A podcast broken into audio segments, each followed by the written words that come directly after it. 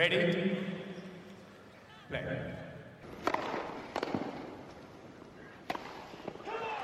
Merhabalar, Raket Servisi hoş geldiniz. Ben Gökalp. Ben Anıl merhaba. Amerika açığı kapatıyoruz bugün. Şampiyonlar belli olalı 2 ve 3 gün oldu. Kadınlar finalinin üstünden 3 gün geçti. Ama dedik ki şöyle bir hazmedelim. Çünkü biliyorsunuz gece saatlerinin böyle saat 3'e 4'e doğru gidiyordu. Canlı maçı yorumladık. Bugün hava hala aydınlık olduğu için ben de şaşırdım baya. Ama Amerika açığı kapatacağız bugün. Evet, gün ışığına hasret kaldığımız dönemler artık sona erdi. Turnuvayı kapadık. Ee, hala daha böyle tabii etkileri devam ediyor. Özellikle Djokovic'in 24'ü ve Coco Gauff'un e, şampiyon olması tabii ki o kadar büyük hikayeler ki şampiyondan ziyade o şampiyonlukla beraber gelen sembolün tabii büyük bir yankısı oldu. Dolayısıyla daha bir süre daha bunun etkileri sürecektir diye tahmin ediyorum. Slam Evet. sezonunu sezonun son slam'iyle e, kapadık artık. Davis Cup, ATP WTA finalleri derken kapalı kort Avrupa, Asya ufak ufak seneyi kapatıyoruz artık Gökay. Aynen bir iki hafta herhalde bir biz de istemeden ya da isteyerek detoks moduna geçeriz. Evet. Şanghay Masters olacak Ekim başında. O zamana kadar biraz daha ufak turnuvalar var. Beijing ATP'de de yüksek seviye bir turnuva. Ama e, Amerika'yı bir biz de bir kapatalım. E, çeyrek finallerde en son maçları yorumlamıştık. Ondan sonra yarı finaller oynandı tabii iki tarafta da. E, kadınlarda bizim son yayında söylemiştim galiba. Benim üçüncü favorimdi Gauff. Sabalenka ve Muchova'nın arkasındaydı. Gitti, ikisini birden geçti. Pat. Ee, Tebrik ediyorum. Acayip iş. 19 yaşında bir Grand Slam şampiyonu artık. 15 yaşında onu neler yapabileceğini görmüştük. Dördüncü tura yükselmişti Wimbledon'da. Onun üstüne e, acaba o da söyledi. Hani çok fazla şey okudum. Tavanına geldi. Artık bir şey yapamayacak diyenler okudum. E, 2022'de işte Roland Garros finali var. Sonra o e, tavanı aşabilecek mi derken değişik bir yerden geldi performans. Hani bu sene bu yaz Evet. değişik bir anlatısı var Coco Gauff'un yeni takımıyla beraber. E, biraz daha karşı tarafı bezdirerek, karşı tarafa hata yaptırarak kazandığı bir şampiyonluk oldu diye özetliyorum. Ne dersin? Katılıyorum. Özellikle final için bunu bunu söylemek zaten çok çok büyük bir oran. Yani maçlarına baktığın zaman hep konuşulan forehand, hep konuşulan işte güçlü yanlar e, ve zayıf yanlar. Ama işte finalde o övdüğümüz mental gücünü başta göremedik. Çünkü çok heyecanlıydı. Yani servisleri atarken, toplara vururken e, ilk sette Sabalenka'ya alan verdi biraz heyecandan e, ve temkinlilikten. Orada tabii alan bulunca Sabalenka'nın nasıl oynadığını gördük. Fakat onu çevirmeyi başarması, e, seyirciyi de e, tekrardan maça sokması e, çok büyük başarı. Yani bunları 19 yaşında yapıyor. Evet. Çok çok E, bir de ilk sette dediğin gibi sürekli kendisi de farkındaymış topların çok kısa düştüğünün. Tabii Sabalenka da o kısa topları yiyip bitirdi. E, takımım da diyor bağırıyor diyor daha derin oyna diye. Ben biliyorum oynayamıyorum ama demiş hani o anda. Sonra kol ikinci sette muhtemelen heyecandan. evet doğru öyle bir şey olabilir. E, sonra ikinci sette e, biraz daha farklı bir yere gidiyor maç. Belki de ilk oyun e, çok kritik. Orada 15-40'tan geri dönüyor. Sabalenka onları kaçırmasa belki Goff kendinde o cesareti de bulamayacak. Ama ilk set 3 e, winner 10 basit hatayla oynadıktan sonra kendini toparlıyor. 5'e 7 Evet. oluyor ikinci set. Sonra da son set sadece 2 basit hata yapıyor Gauff. Hani. Sabalenka'nın çok basit hatası var tabii ki ama hani onun kendini frenlemesi büyük bir disiplin örneği. Çünkü hani kendisi de istediği bir oyun tarzı değil bu. Basın toplantısında da söylemiş. Ben böyle kazanmak istemiyorum aslında maçları. Ee, siz söylüyorsunuz hani insanlar söylüyorlar. Ben de böyle kazanmak istemiyorum ama hani bu sefer uygun olan buydu. Benim de daha öyle anladım ben. Bu sefer uygun olan buydu diye o, o direkt söylememiş ama hani şey söylüyor. e, ben daha tamamlanmış bir oyuncu değilim. Daha gidecek çok yolum varı da söylüyor. E, Bana e, tabii bunları da açıkça söyleyen bir oyuncu burada bence karşı tarafa biraz sorumluluk biniyor benim gözümde. Çünkü e, Twitter'da bazı insanlar dediler işte e, böyle slam mi kazanılır? Şimdi karşı taraf kaybediyorsa Kokogov neden kazanmasın? E, burada Sabalenka kaybetmiş olabilir gerçekten. Neden kaybediyor onu biraz saptaması gerekecek. Evet. Muhova maçında da aynı şey geçerli. Bence Muhova da maça çok iyi başlamadı. Onda da heyecan belki vardı. E, maçın sonunda inanılmaz yerlere çıktı Muhova. Öyle servis 5-3 geriden gelip e, 5-5 yaptı ve orada da neredeyse götürecekti maçı file önüne giderek. O stratejiyi neden önceden yapmadı ya da uygulayamadı? Onlar da kendilerine soracaklardır. Ben Coco Gauff'un Grand Slam zaferinin erken geldiğini düşünüyorum. Ben Bunu de geçen sene e, yani şu şöyle düşünüyorum hani erken gelmesi ne demek? Bir sene, iki hatta bir buçuk sene, iki sene Coco Gauff hiç Grand Slam kazanmazsa ben şaşırmam. Yani bilmiyorum kendisine öyle bir beklenti koyacak mı? Evet bu sene kazandım seneye de kazanmalıyım diye. Bana e, Iga Świątek'in geçen seneki Amerika açığı da erken gelmişti mesela. Fransa açık tabii ki Evet. yani apa, apayrı bir noktada Iga. Ama Amerika açık için hani daha hazır değilken kazanmış gibi gelmişti. E, Coco için de aynı şeyleri. Bu arada Alcaraz için de geçen sene bunları düşünmüştüm. E, ama orada Sinner maçı var falan. E, belki Coco için e, hani beklentileri doğru kalibre etme vakti olacak bundan sonraki aylar. Katılıyorum. Ee, Amerika Swing'inde zaten kazandığı turnuvalar, kazandığı maçlarda da e, hani muhteşem oynayarak kazanmadı, sağlam durarak, az hata yaparak, atletik ve mental gücüyle kazandı ve rakiplerinin de çok da gününde olmamasının getirdiği biraz da şans faktörleriyle turları geçebildiğini konuşmuştuk. Burada da biraz öyle oldu bence. Yani Sabalenka final maçında zirve noktasında değildi. Ama işte o zirve noktasında olamamak da e, biraz da rakibin de yaptığı bir şey. Yani işte aslında ilk Evet setteki gibi e, Koko oynasa Sabalenka'nın nasıl bir saldırganlıkla maça girdiğini e, görüyoruz ve hani şu da var. Evet. Coco Gauff'un oyununda tamamlanmamış elementler var. Fakat Gauff'un çok güçlü olduğu yönü, atletik yönü olduğu için kadınlar turunda da fileye gelme, oyunun varyetesini zenginleştirme, daha görece erkeklere göre az çeşitli olduğu için e, bundan dolayı atletik yönün önemi çok çok çok daha üst bir seviyede oluyor.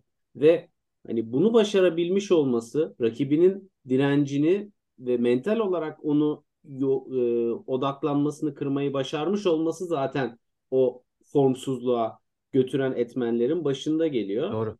E, Doğru. Çok doğru. dolayısıyla Hani evet o atletik şey bir bir büyük bir etmen bence. Çünkü e, birçok oyuncu birçok sayıyı bitirirdi Coco evet olmasa e, kortun öbür tarafında. Çok fazla top geri çevirdi ve hani bileği de bence gayet güzel. Yani o diktiği loblar baseline'a o kadar yakın düşüyor ki hani böyle smaç alamayacak oluyor karşıdaki oyuncular. Ve tabii ki risk seviyelerini artırıyor, artırıyorlar dediğin gibi. Orada da basit hata neden gelmesin? Çünkü evet her şeye yetişiyor karşısındaki oyuncu. Dayanıklılığı çok iyi. Saatlerce oynayabilir daha. Zaten söylemiş. Ben kadınlarda benim üstümde dayanıklılık olduğunu sanmıyorum. Erkeklerle de yarışırım demiş basın toplantısında. E, file önü oyunu dünya bir numarası oldular şu anda Jessica Pegula ile beraber evet. çiftlerde. Tam sezon tam sezon çiftler oynayan kaç oyuncu var? E, bu şu anda ilk onda. Eskiye göre biraz daha fazla ama e, çok rastladığımız şeyler değil bunlar. Jessica Pegula da Coco Gauff da Sabalenka da iki sene önceye kadar sanırım Mertens'le full sezonlar oynuyorlardı. O da aslında o alanda gayet iyi durumda. Ama Coco'nun hani değişik değişik şeyler yapabilmesi e, ona bu maçları kazandırdı. Sadece o forehandleri top spin'ini dikmesini de e, biraz daha belki de az konuşmak lazım. Ama tabii basit hata yaptırdığı için karşı tarafa sürekli bu ön plana çıkıyor. E, Brad Gilbert'la alakalı bu arada şöyle bir istatistik varmış. Onun hakkını başlarda vermediğim için şimdiden tekrar tekrar söylüyorum. E, belki de bilmiyorum şimdi. Coco Gauff'un babası, annesi, e, Pere Riba yüzde kaç kaç oluyordur. Ama 94'te Agassi ile çalışmaya başlıyorlar. O sene Amerika açığı kazanıyor Agassi. 2003'te Roddick'le çalışmaya başlıyorlar. O sene Amerika açığı kazanıyor Roddick. 2023 Kokogov. Yani erken sonuç 1 değil 2 değil 3 olmuş artık tebrik ediyoruz. Evet. Yani Brad Gilbert'tan dolayı biraz da Kokogov'un üzerine e, Winning Ugly yaftasını e, yapıştırmaya çalışıyorlar. Bana çok saçma geliyor. E, ama Brad Gilbert'ın ona tabii ki bu Winning Ugly'nin ana mentalitesi olan rakipten daha sakin kalabilmek, odağı kaybetmemek, işin hani e, magazinsel tarafı ve hikayesel tarafı değil de o alt metini Brad Gilbert'tan çok net alabildiğini e, görüyoruz. Çünkü aslında oyununda birkaç nokta haricinde bir sene öncesine göre çok fazla değişiklik yok. Ama işte oyun planı ve maç içerisindeki istikrarı, sakinliği ve e, setler ilerledikçe hep ilerleyebilmesi ve geri gelebilmesi e, bunlar muhtemelen aldığı çok değerli e, bilgiler ve hızlı katılmış. Yani şu var çünkü. E, şimdi mesela oturmuş oyuncularda yani bunun en net örneği Djokovic. Djokovic bir yerden sonra turda koçu olmadan devam edebilecek kadar oyun donanımı bilgisini geliştirmişti. Ama ne oldu?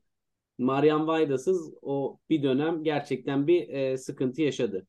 Fakat şu anda tekrardan Marian Vayda ile ayrıldığı zaman ne olacak sorusu sorulduğunda e, artık sadece Ivanisevic var. Ama Ivanisevic ne zaman katıldı ekibe?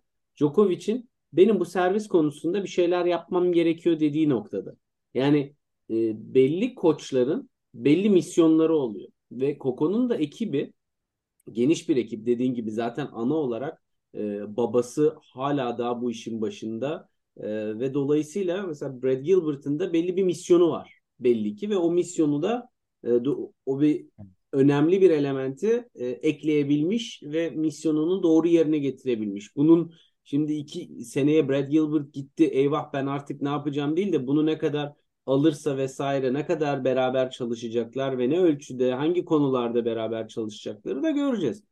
Ama evet, bir de o sürekli gezmeyecektir büyük ihtimalle. Amerika'da çalışmaya başladılar. Kuzey Amerika'da oraya her yere gidebilmesi kolaydı. Ben bu arada o yaftaya katılıyorum. Ben Winning Ugly yaptığını düşünüyorum Coco Gauff'un. Gerçekten. Çünkü, evet evet kesinlikle. Çünkü bütün maçlarında basit hata sayısı daha fazla. Rakiplerin de basit hata sayısı daha fazla.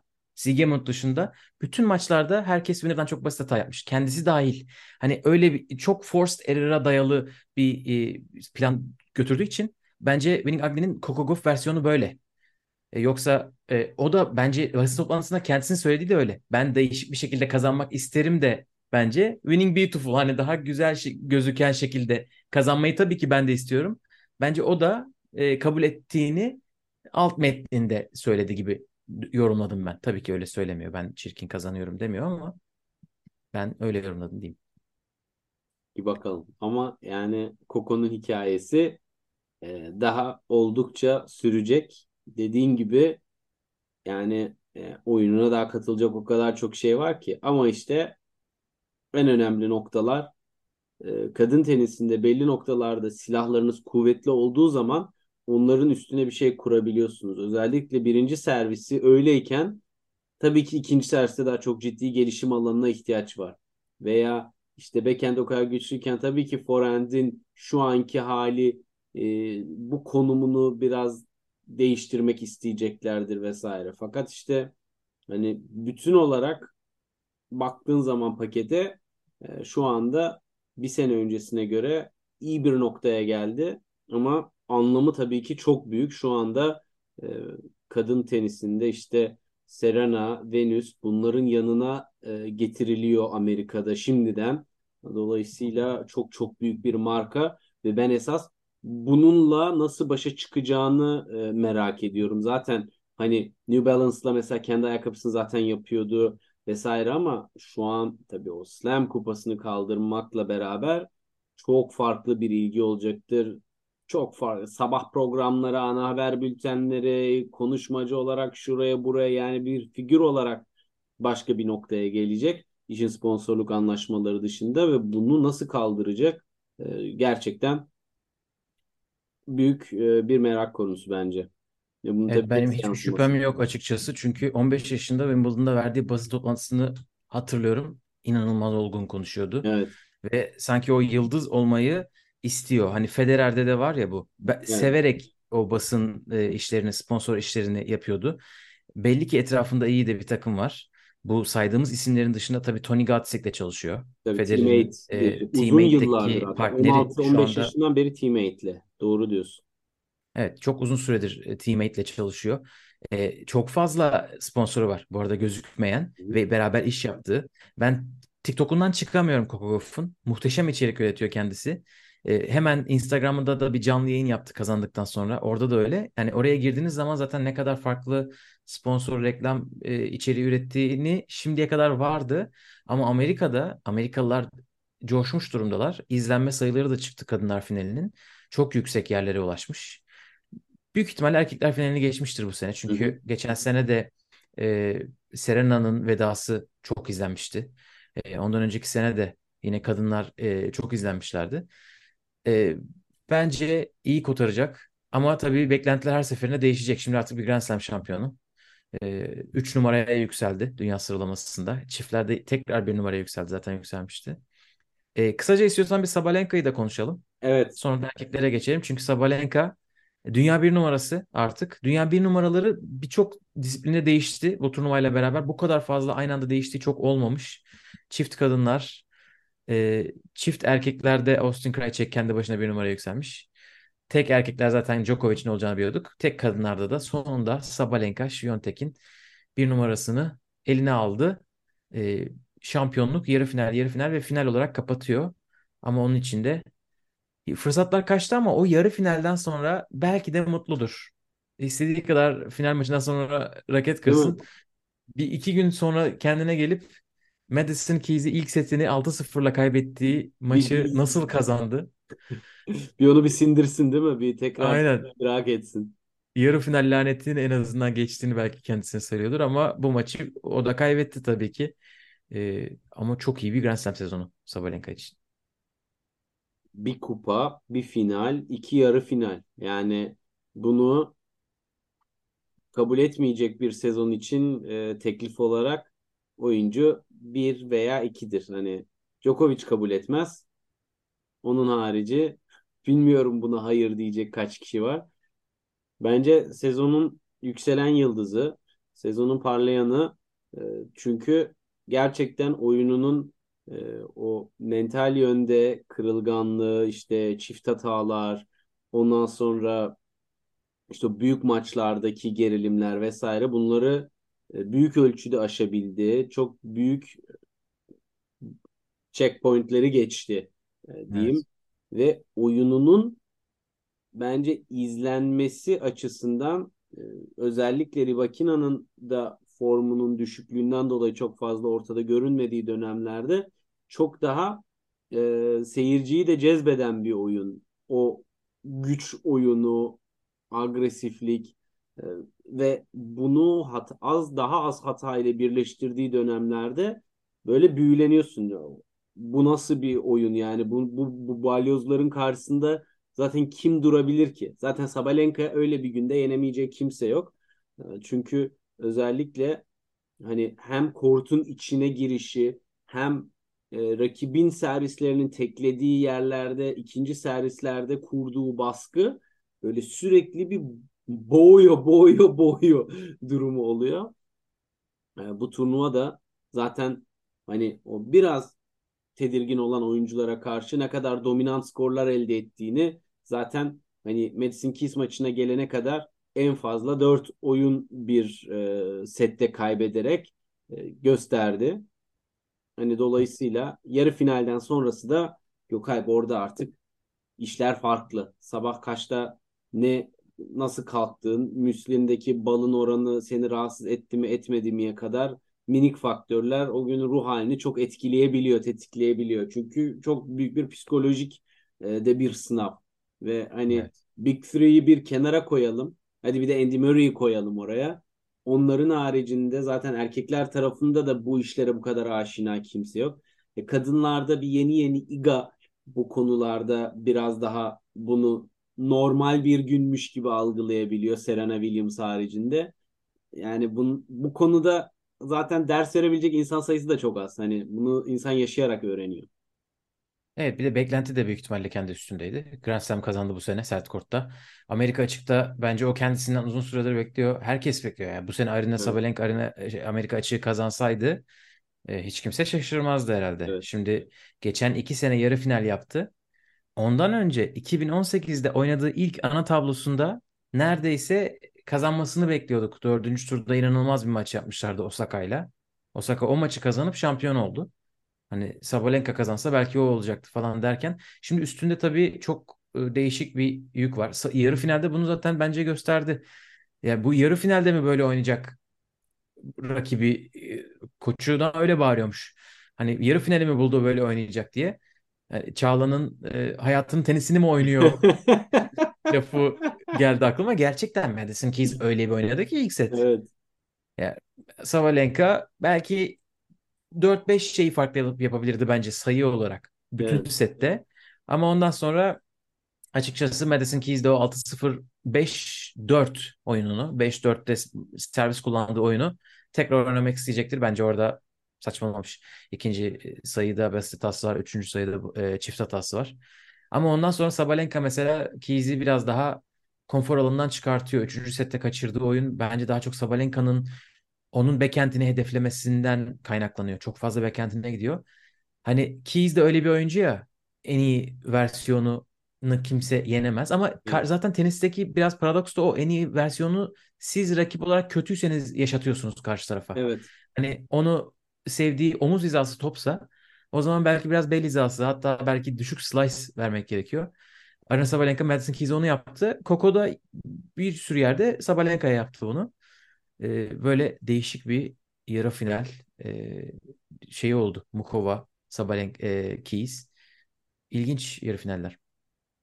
Gerçekten Erkeklere hani geçelim mi? Ne ister? Ne yapalım? geçelim. Yani özetle şunu söyleyebilirim kadınlar tarafında. Hakikaten çeyrek finallere kadar bir tık renksiz geçen, tek taraflı geçen maçlardan e, hani bekliyorduk çekişmenin artmasını ve artık eşleşmelerin yakınlaşmasını. Fakat sonlara doğru gerçekten maçlar artık e, psikolojik bir savaşa döndü. Hani e, o açıdan da hani Slam'in kadınlar tarafında bir ve ikinci haftası böyle e, 180 derece ters bir deneyim Evet. oldu benim için. Şimdi skorlara da biraz bakıyorum. Üçüncü, dördüncü turlar çok iyi geçmiş. Ve dördüncü turlar alt kısım eh. Çeyrek finaller rezil. Ya çeyrek finaller hiç rekabetin R'si bile yok. Evet. İlk setleri 6-0 ve 6-1 sadece. İkinci setleri 2-3 ve 4. Ondan sonra yarı finaller Yarı biraz daha iyi finaller bir geldi. anda sonra zaten yükseldi. maksimum süre. Evet. Erkeklerde gelelim e, Novak Djokovic Ben Shelton maçına bir de Medvedev Alcaraz maçına. Burada Alcaraz Djokovic finalimiz elimizden alındı. Ölü balık Medvedev kendisini tebrik ediyoruz. Evet. E, finale yükseldi. Djokovic de Medvedev'i 3 sette geçti. Hepimiz oradaydık. Canlı yayında yani. Ve de 24. Grand Slam'ini kazandı. Ee, kaç kazanacak acaba? Goran Ivanisevic'in basın toplantısı muazzamdı. İzlemeyen herkes izleyebilir. Hiç filtresiz her şeyi söylüyor zaten her seferinde. Ee, Djokovic bırakın önümüzdeki sene motivasyonu 2028 olimpiyatlarını düşünüyor Evet. falan diyor. Muazzam. Ee, valla tebrik ediyoruz.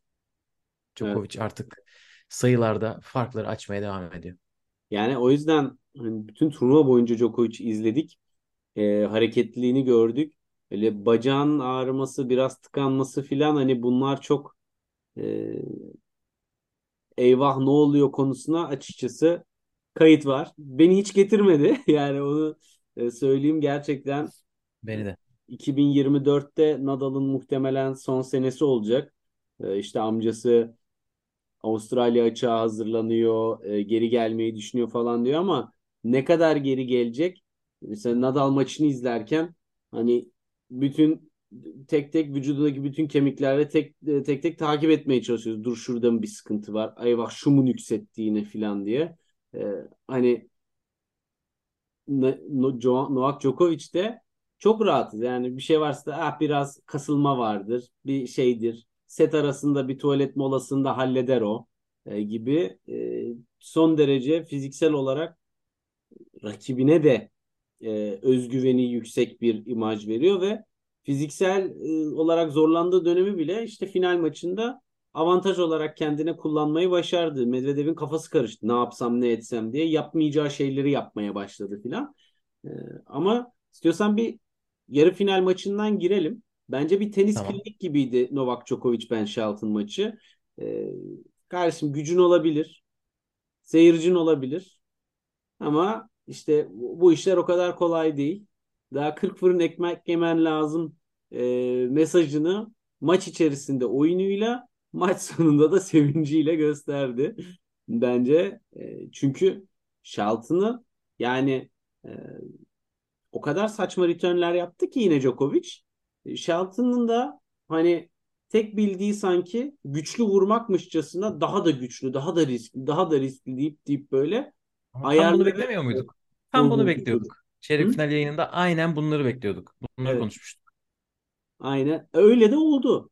Son set Djokovic'in oyunu düştü.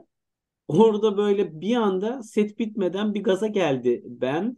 Ee, wow işte şöyle yapıyorum evet yoruldu ben gencim ben güçlüyüm bam bam bam E, olmuyor işte. Yani Evet. sen bir havaya girdin mi Rıdvan Dilmen'in meşhur lafı gibi Djokovic alır götürür seti. Evet. Üçüncü set çok güzeldi. Evet. Ee, servis geri kırması, e, ya şov oyununu oynamayı seviyor Shelton tabii ki. Ve e, tribünler de coştular tabii maçın biraz uzamasını istiyorlar. Ee, orada Djokovic büyük ihtimalle onlara doldu gibi tahmin ediyorum. Çünkü neden öyle yaptığını söylemedi. Be, işte e, telefon kapatma şeyini çok beğendim. Sevincini çok beğendim ve direkt çaldım demiş. Hani hiç öyle sebeplerine girmemiş. Ama tahminim e, biraz ilginin de çok fazla karşı tarafta olması, Evet. Amerikalı seyircilerin zaten ilk iki, servis arası alkışlıyorlar. Karşıda hangi Amerikalı olursa bunu Evet. Medvedev'e de yaptılar. Alcaraz maçında Medvedev yaptılar. Başka maçlarda da yaptılar. Ee, hani onlara da belki de olmuş olabilir.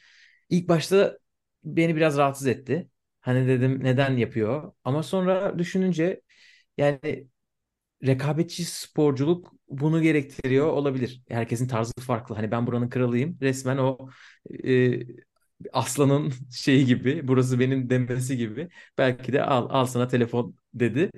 E, ya o kendisinde böyle bir motivasyon bulması gerçekten ilham verici bence. Yani çünkü motivasyon çok önemli bir şey. Evet. Burada yaş ilerliyor, rekor kalmadı artık. Ee, 2010 doğumluları da yeneceğim mi diyecek. Hani, hani öyle bir bir yerde kendine motivasyon yaratıyor böyle şeyler olduğu zaman. Çünkü ben asla Shelton'ın saygısızlık yaptığını düşünmüyorum. Djokovic fanları böyle okumuşlar anladığım kadarıyla. Ama Shelton'ın hiçbir maçını izlemediyseniz ya da 2-3 maçını izlediyseniz öyle gelmiş olabilir. Ya bu arkadaş böyle. Bu arkadaşı bırakın. Bütün kolej tenisinden gelen herkes böyle. İnanılmaz bağırıyorlar. Her sayıyı kutluyorlar. Öyle yapmaları öğretiliyor. Yani bu, bu şekilde yani nasıl Sharapova vuruşlarda bağırıyorsa bunlar da neredeyse her önemli sayıdan sonra come on çekmeleri ve bayağı bağırmaları öğretiliyor. Onun için bana o saygısızca gelmedi. Djokovic'in yaptığı da saygısızca gelmedi. İlginç geldi deyip görüşümü belirteyim. Yani Ben Shelton'dan gireyim. Zaten Ben Shelton'ın oynayış biçimi ve e, işte come on'ları falan aslında birebir Amerikan kültürünün yansıması. Zaten her şeyi çok büyük büyük yaşıyorlar. Her şey çok amazing, çok fascinating. Hani onların gözünde en ufak bir şeyde e, 1 artı 1 eşittir 2 desen bile wow diyecek bir e, pohpohlama ve pazarlama kültürleri var. Zaten o yüzden Ben bu arada bunu çok bunu çok küçümsüyordum ben eskiden. Ben şu anda bunu böyle değerli buluyorum. Bayağı şey, bir sürü şeyi pozitif görüyorlar gibi geliyor bana. Evet evet. Tabii bizim kültürümüze çok uzak bu arada. Onun için sevmeyenleri de anlıyorum. Biz bizde tevazu, hiçbir şey yapmama, e, her şeyi böyle e, sakin sakin yaşama e, ön plana çıkarıldığı için tabii aklıma şey de gelmedi değil. Djokovic bunu yapsaydı, e, pardon Djokovic'e yapılsaydı, atıyorum bir kalp şey hareketi, orada işler değişebilirdi. Evet. Ama yani e, Shelton'ın böyle olması yani buna şaşırılması çok saçma ki bence güzel tarafı genç yaştaki potansiyellerin biraz da bu e, pompalanan özgüvenle ortaya çıkması. Çünkü bence teniste zaten özgüven olmazsa e, bu eksi 3 puan olarak haneye yazıyor. Yani tavanınızdan Doğru. çok uzakta kalıyorsunuz. O inanç, o özgüven, o ben yapabilirim, ben daha iyiyim. Bunu düşünmezsen zaten korta ben daha kötüyüm diye düşünürsen e, çıkar, düşünerek çıkarsan zaten bunun cezasını çekiyorsun. Yani kolay kazanacağın maçı zorlanarak kazanıyorsun veya kazanacağın maçı kaybediyorsun veya çekişmeli oynayacağın maçta darma duman olabiliyorsun. Hani her seviyesinde bunu yaşıyorsun.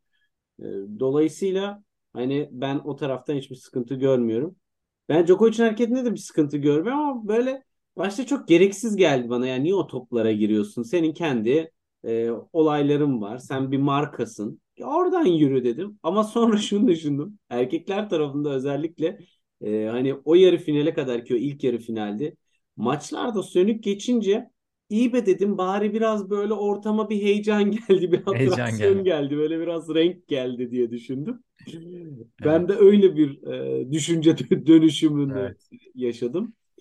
Ama Ee, sonra bu arada erkekler tarafı sönük geçti dediğin için şunu da ekleyeyim. Bence bunu söylemek lazım çünkü. Yani bu Djokovic'in 24'ünden hiçbir şey götürmez. evet, Ama Djokovic'in karşılaştığı en kolay kurallardan biri olabilir. evet, Özellikle e, tabii ki Medvedev'i bir kenara bırakıyoruz. Medvedev e, iki sene önce burada finalde yenildiği isim. Tamam. E, ama Medvedev'i nasıl yeneceğini de biliyordu Djokovic tabii ki. Ama ondan önceki isimler hani bir tane seri başı var sadece. Taylor Fritz bir de Cere.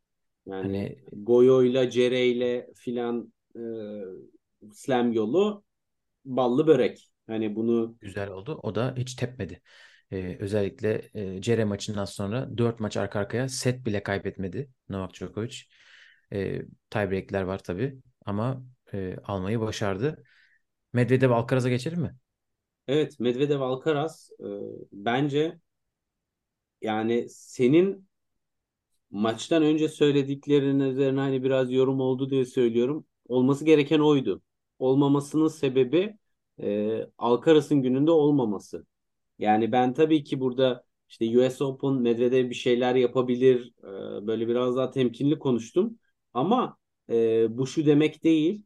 Yani bu maçı Alcaraz'ın kaybetmesini kesinlikle ben de beklemiyordum. Ve aslında mesela e, şey maçıyla karşılaştırıyorum. Hurkaç'la oynadığı yakın zamandaki maçla karşılaştırıyorum. İyi oynamadan kazandığı maçta. Burada tam da o şekilde tamam kötüyüm ama burada ipleri elime alıyorum e, tarzı fırsatları yakaladı. Birinci sette oldu, ikinci sette oldu, her sette oldu, son sette oldu.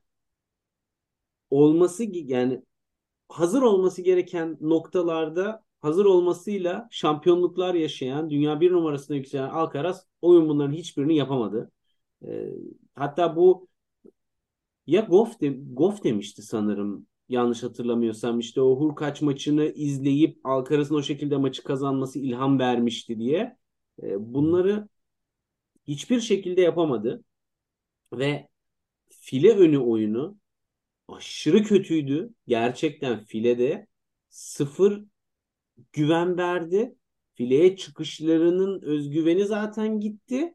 E, Medvedev'in de özellikle son sette olmayacak vuruşlarıyla birleşince yani o kadar saçma sapan vuruşlara geldi ki iş hani o da biraz bozdu Alcaraz'ı. Çünkü Medvedev acayip bir defans yaptı. Ama günün sonunda bunların hepsini geçiyorum.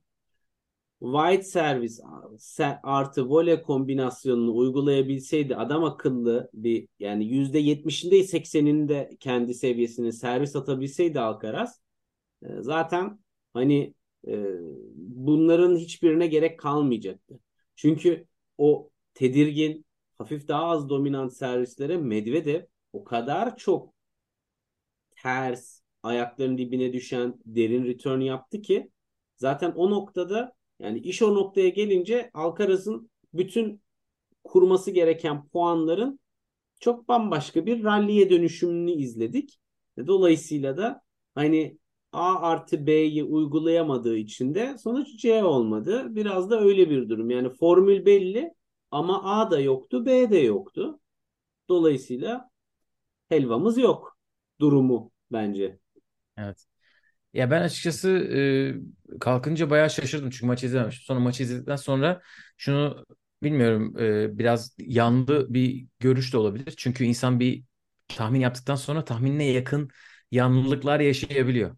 Ama e, ben Alcaraz'ın maçı kaybettiğini düşünüyorum. E, hani Medvedev'in de bunda payının başka maçlardaki kaybedenlere kıyasla mesela Goff'un Sabalenka'ya kaybettirmesi Goff'a daha çok yazar bence Medvedev'in Alcaraz'a kaybettirmesine kıyasla. Yani Medvedev'in çok bir şey yapmasına gerek kalmadan Evet. Alcaraz bence yanlış tercihler yaptı. Return pozisyonunda forehand'i ağlıyordu. Çok kötüydü ve bence burada mesela Medvedev'in çok yaptığı bir şeyden dolayı değil. Hani Evet. ritim değiştirdiği için ya da böyle yükseklik değiştirdiği için değil. Alcaraz kötü bir günündeydi. Filede bence iyiyim. Şimdi ben de ikinci set çok kötü. Belki o aklında kalmıştır. Toplamda aslında iyi bir e, yüzdesi var e, filede öne çıktığı zaman. İkinci set iyi değil. E, ama Medvedev ilk sette de son sette de yani kazandığı iki sette Ace'ten çok çift hata yapmış. Hani böyle istatistikleri aşamıyor Alcaraz bu maçta. Bence o bu maçın kendisinden kaçtığının farkındadır. Hani bu e, Medvedev eyvallah hani önemli yerlerde iyi oynamış olabilir. İşte ilk set tiebreak'i, e, dördüncü setin ortaları. Çünkü dördüncü sette de Alcaraz servis kırabilirdi. Tabii. E, kırsa belki değişecekti maç. Yani momentum ondaydı çünkü üçüncü seti de almıştı. Dördüncü seti orada setin başında alsa başka yerlere gidebilirdi. Yani böyle bir şeyi başka bir maçta hissetmedik. E, Djokovic Medvedev maçında mesela hissetmedik. Onun için e, bilmiyorum bence bu biraz öyle bir oyundu ki Juan Carlos Ferreira biraz bile, gider gibi geldi. Hani e, beklemediğim tercihler çünkü bu sene iki defa e, yendi Medvedev'i ve benzer şartlarda. Evet. Çim olsa da hızlı. E, diğer Indian was. Onun için şaşırdım ama tabii kötü günler olabiliyor. E, bana Bence böyle geldi. çok son derece insani bir şekilde gününde değildi denebilir çok basit olarak. Evet, maç içerisinde ilk servisten puan kazanma oranı %70. Çok düşük. E, pardon ilk set %70'miş. Maç içerisinde de %69. Evet. %69 bayağı düşük bir oran. ilk sette aslında Medvedev seti hiç hak etmedi. Ama e, tiebreak'te o kadar konsantrasyonu gitti ki Alcaraz'ın böyle Medvedev ikram şeklinde karşısında buldu tiebreak'i. İlk set Medvedev 12 basit hata, 12 winner. Alcaraz 16 winner, 9 basit hata. Bu, bu seti kaybettikten sonra zaten maçta gitmiş. Belki zaten bu seti nasıl kazanamadım şimdiye kadar hayal kırıklığıyla tiebreak'e girmiş olabilir. Ve kilit servis kırma puanlarında yani iyi servis kırma puanı fırsat yani fırsatları elde etti. Yani servis kırma puanı aldı Medvedev inanılmaz servisler attı da savundu olmayan durumlar vardı. E, Bilmiyorum. Bir o öldürücü killer instinct dedikleri modda değildi. Evet. Ee, Djokovic'e geçelim tekrar finale istersen. Çünkü bence orada bir klinik vardı. Ben bayıldım. Şimdi tekrar düşününce her şeyi izledik. Ne izleyebilirsek Medvedev'e karşı. Ee, Defans, belki daha return. fazla izleyebilirdik yani. Hani ya böyle atak kısmını. Hatta yorumlarda da buradan file markete selam söyleyelim. Yorumlarda çok fazla file ve voley konuştuğumuz için değişik işbirliklerine gidebileceğimiz yazılmıştı. Djokovic hepsini yaptı. Ee, muhteşem bir e, filede puan alma performansı. E, Yüzde 84 ile çık kazanmış. 44 defa çıktığı maçta. Hani böyle azıcık çıkıp %84'ten 20 ile bahsetmiyoruz. 20 kere gelmemiş fileye ki hani 3 sette 44 kere Djokovic. Evet, tamam ikinci set uzundu ama yine de 4-5 sete gitmeyen bir maçta 44 defa çıktı. Ee, çok iyi bir ilk servis performansı. Zaten bunu bekliyorduk Djokovic'ten. Artık belki de yeterince hakkını vermiyor muyuz bilmiyorum ama bir sürü yerde verdiğimiz için her departmanda tekrar tekrar söylemekte fayda var. Daha iyi servis attı Medvedev'den. Çok daha e, iyi return yaptı ikinci Evet. servislerde. E, fileye fırladı. E, çok karıştırdı backhand'ini. Sürekli topspin vurmadı. Bayağı Slice slice çok güzel vurdu. kullandı. Aynen başka maçlara göre çok slice vurdu. Drop shot'ı çok denemedi. Ee, drop shot'tan baktı ekmek yiyemeyecek. Evet. biraz Alcaraz maçı da ona e, ipucu verdi. Çünkü e, Medvedev de ilk 4 drop shot puanını kazandı. Evet Böyle evet 5'te falan ancak Djokovic ilk defa puan çıkarabildi. Çünkü Medvedev o ilk setteki kırdırdığı oyun dışında o da gayet iyiydi. Sadece e, return oyunlarında kötüydü. evet yani hele ki bir sekans vardı. Kaç servis oy 3 servis oyunu mu 4 servis oyunu mu ne üst üste 40-0'la aldı e, Djokovic. Böyle iş çok saçma bir noktaya gitti. Yani ama orada da şunu söylemek gerekir. İşte o rakip çözümlemesi sadece yani servisinizi 40-0'la almak için inanılmaz harika ve ace'lerle dolu 240 kilometrelik servisler atmak değil olay. Yani orada işte puanı artı 1'e artı 2'yi e, de çok çok rahat aldı. Çünkü Medvedev çok saçma topları geri yolladı ama nereye geri yollayacağını, nasıl geri yollayacağını Djokovic de çok iyi bildiği için e, teklemedi. Evet. Mesela e, tersi senaryoda Djokovic'in geri yolladığı toplarda Medvedev saçmaladı. Evet. Medvedev filede gerçekten e, bir değil, iki değil, üç değil, beş altı kere akıl tutulması yaşadı ve kritik noktalarda yaşadı bunları. E, servisinin kırılmasına sebep olan, servis kıramamasına sebep olan, momentumu ele geçirememesine sebep olan birçok noktada bu akıl tutulmalarını yaşadı. E, Evet. Bu da tabii ki e, Djokovic'i daha slice'la Medvedev'i öne çekmeye yönlendirdi. Çünkü drop shot'la nasıl bilmiyorum ama o backhand'i paralelde bile garip bir şekilde yakalıyor ve derin, çizgiye yakın ve çok böyle bombeli olmayan hani zaman da olmayan bir şekilde yolluyor. Hani bu bunu fizikçiler incelemeli. Gerçekten o raket tutuş tekniğiyle bunlar nasıl oluyor ben anlamıyorum. Hani hoş. Ya işte Medvedev'i herkes incelesin. Evet yani o Bütün çok garip. Ama işte Djokovic zekası, çeşitliliği. Bunu benim fileye çekmem lazım diyor ama drop shot'la çekmeyeyim. Slice'la Evet, çekeyim kısa diyor. Biraz slice. iş party style. Hani Evet.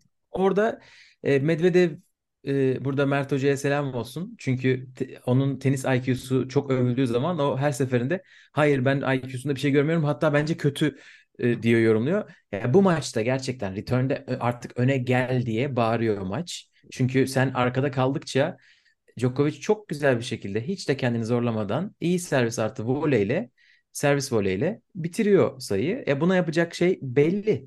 Öne gelmek return kötü olsa bile en azından servisçiyi servis voley yapmaktan alıkoyar. değil mi?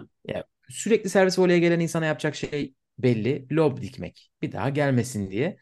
E, bu Medvedev için demiyorum, bu maç için demiyorum ama hani bazı klasik taktikler vardır. Hani onu bile yapmadığı maçta e, Djokovic'in çok işine geldi birçok yerde. Enerji tasarrufu yapması gereken oyunlarda. Evet. E, yoksa hani bu tarz belki de Tam taktiksel bacaklarının yorulduğu noktalarda çok doğru söyledin. Evet. Orada yani böyle hani taktiksel çeşitliliği yapamaması dışında sen de söylemiştin bunu yayında. Hani e, uygulamayı iyi yapıyor.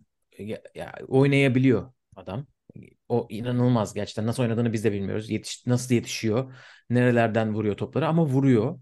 Hele e, son sette break'i geri aldı Djokovic'ten sonra kırdırdı ama hani orada bile değişik değişik gerçekten yani. sayılar oynamak zorunda kaldı. E, Medvedev için de tabii iyi bir sezon. Çünkü tekrar kendini bu yere attı. Geçen sene bu durumda değildi. E, ilk üçte şu anda e, Djokovic ve Alcaraz'ın arkasında. Ve Reis yakın. Hani Djokovic şimdi turnuvalara katılacak mı? Şangay'a kadar is- listelerde ismi yok zaten. E, Ar- Alcaraz arasında sadece 800 puan var. Alcaraz hem Beijing hem de Şangay listesinde var. Hani 3 Grand Slam kazanıp bir numara kapamayabilir Evet. seneyi. Sadece hani bu ara turnuvaları çok fazla oynamadığı için ama zaten hedefi belliydi. Yani e, Medvedev özelinde bence şunu da söylemek lazım. Hani Slam'i kazandığından beri hatta öncesinde bir sene öncesinde iki sene öncesinde e, sert kortla tabii ki ilk çıkışını yaptı ve orada işte inanılmaz bir 6 hafta 6 turnuva geçirdi üst üste final ve şampiyonluklarla dolu. İşte e, 2019'da. Servera ile beraber işte analistiyle beraber e, çok ön plana çıkmıştı. Ama o sert korta sıkışıklığından bir türlü çıkamadı gibime geliyor. toprakta favori değil.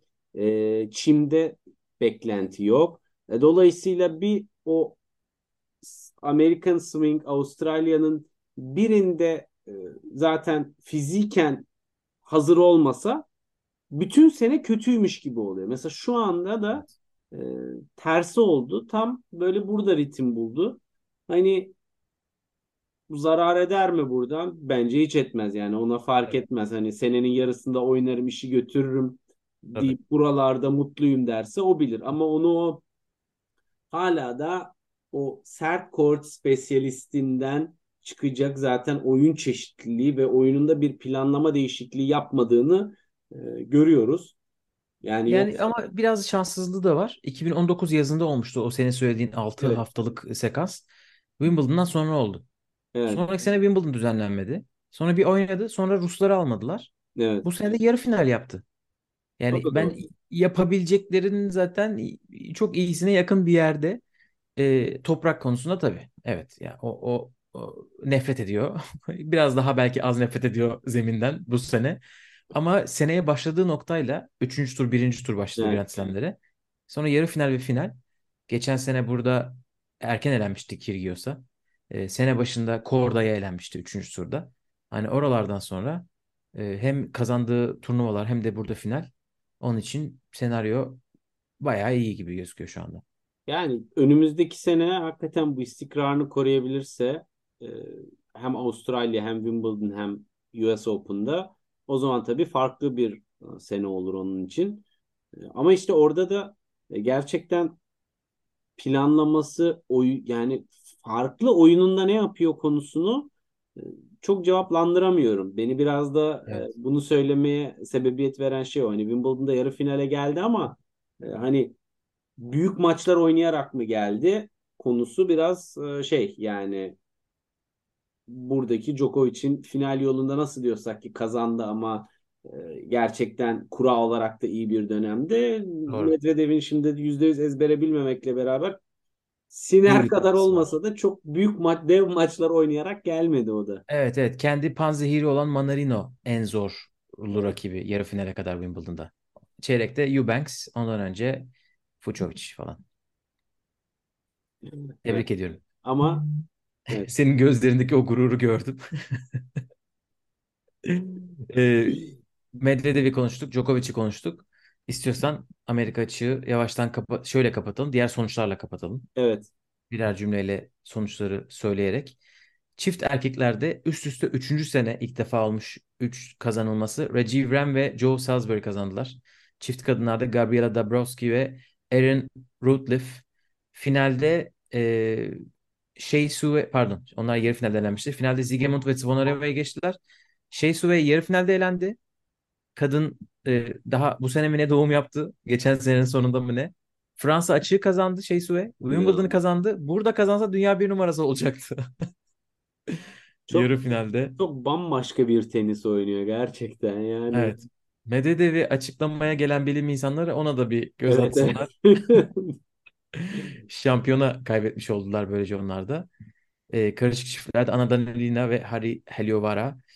Ee, gençlerde Joao Fonseca kazandı. Brezilyalı bir genç şampiyon çıktı erkeklerde. Kadınlarda Amerikalı, kızlarda Amerikalı Catherine Huy kazandı deyip kazananları da böyle söylemiş olalım. Evet. O zaman Slam yılının bitişi hayırlı uğurlu olsun diyelim bu şampiyonlarla beraber. Ve şu anda neler var Gökalp? Davis Cup var şu anda. Ee, Bu hafta Davis Cup var. Ee, bizimkiler Macaristan deplasmanındalar. Eğer bunu kazanırsak geçen sene aynı seviyeye ilk kez çıkmıştık tarihimizde ve Kolombiya deplasmanında kaybetmiştik. Bu sefer Mac- Macaristan deplasmanını çektik kurada. Kazanırsak ilk defa e, Dünya Grubu 1'e yükseliyoruz. Yanlış ya da ya da e, pardon Dünya grubunun son grubun elemelerine yükseliyoruz artık. O kadar Playoff karışık ki? Davis Cup. Evet. iş- Davis Cup sistemi müthiş aydınlatıcı olduğu Evet. için. Maçlar bildiğim kadarıyla Cuma, Cumartesi, Pazar oynanacak. Onun için henüz vakit var. Hem vakit var hem de e, yayın konusunda soru işaretleri de var. Ben de bilmiyorum yayın olacak. Yayın asla bilmiyoruz. Herhalde Cuma sabahı olup olmadığını öğreniriz. İdman TV. Özbek kanallarında filan bir yakalıyorduk bir şeyler ama. Evet.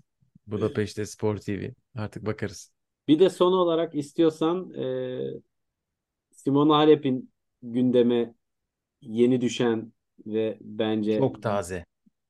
böyle fırından yeni çıkmış üzücü ama beklediğimiz artık bir böyle kademe kademe gelen yeni kullanılan kelimeler ve bilgiler e, açıklamalarda e, onu bir konuşalım Evet. istiyorsan. Evet bugün açıklandı. Ee, International Tennis Integrity Agency yani teniste dürüstlük ajansının bağımsız bir mahkemeye yaptırmıştı bu soruşturmayı. Orada Simona Halep'e 4 sene ceza verilmiş. Ee, çok kısa bir şekilde. Ee, ilk başta e, kanında e, pardon kanında değil e, numunesinde hangi numune olduğunu hatırlamıyorum şu anda. E, yasaklı bir maddeye rastlandığı söylenmişti. Geçen Ekim'de açıklanmıştı bu. Geçen Amerika açıkta e, tam bu zamanlar e, verdiği bir numunede. Onun üstüne bu Mayıs'ta ayrı bir e, yasaklı hareket olarak biyolojik pasaportunda düzensizlikler görüldüğü söylenmişti. Zaten oradan dönmek çok zor oluyor. E, onlar da demişler ki evet Halep'in defansına baktık. Bir yerden bulaştığını söylemiş. Böyle çok şu anda halk ağzıyla söylüyorum ama hani bir yerden bulaştığı söyleniyor ama o bulaşmayla ortaya çıkacak e, miktarlar değil yasaklı madde diyor. İlk kısmı için biyolojik pasaport kısmında zaten demiş evet düzensizlikler var. Onun için burada e, ya bir e, yasal olmayan bir madde ya da yasal olmayan bir yöntem uygulanmış sene içerisinde sonucuna vardık diyor.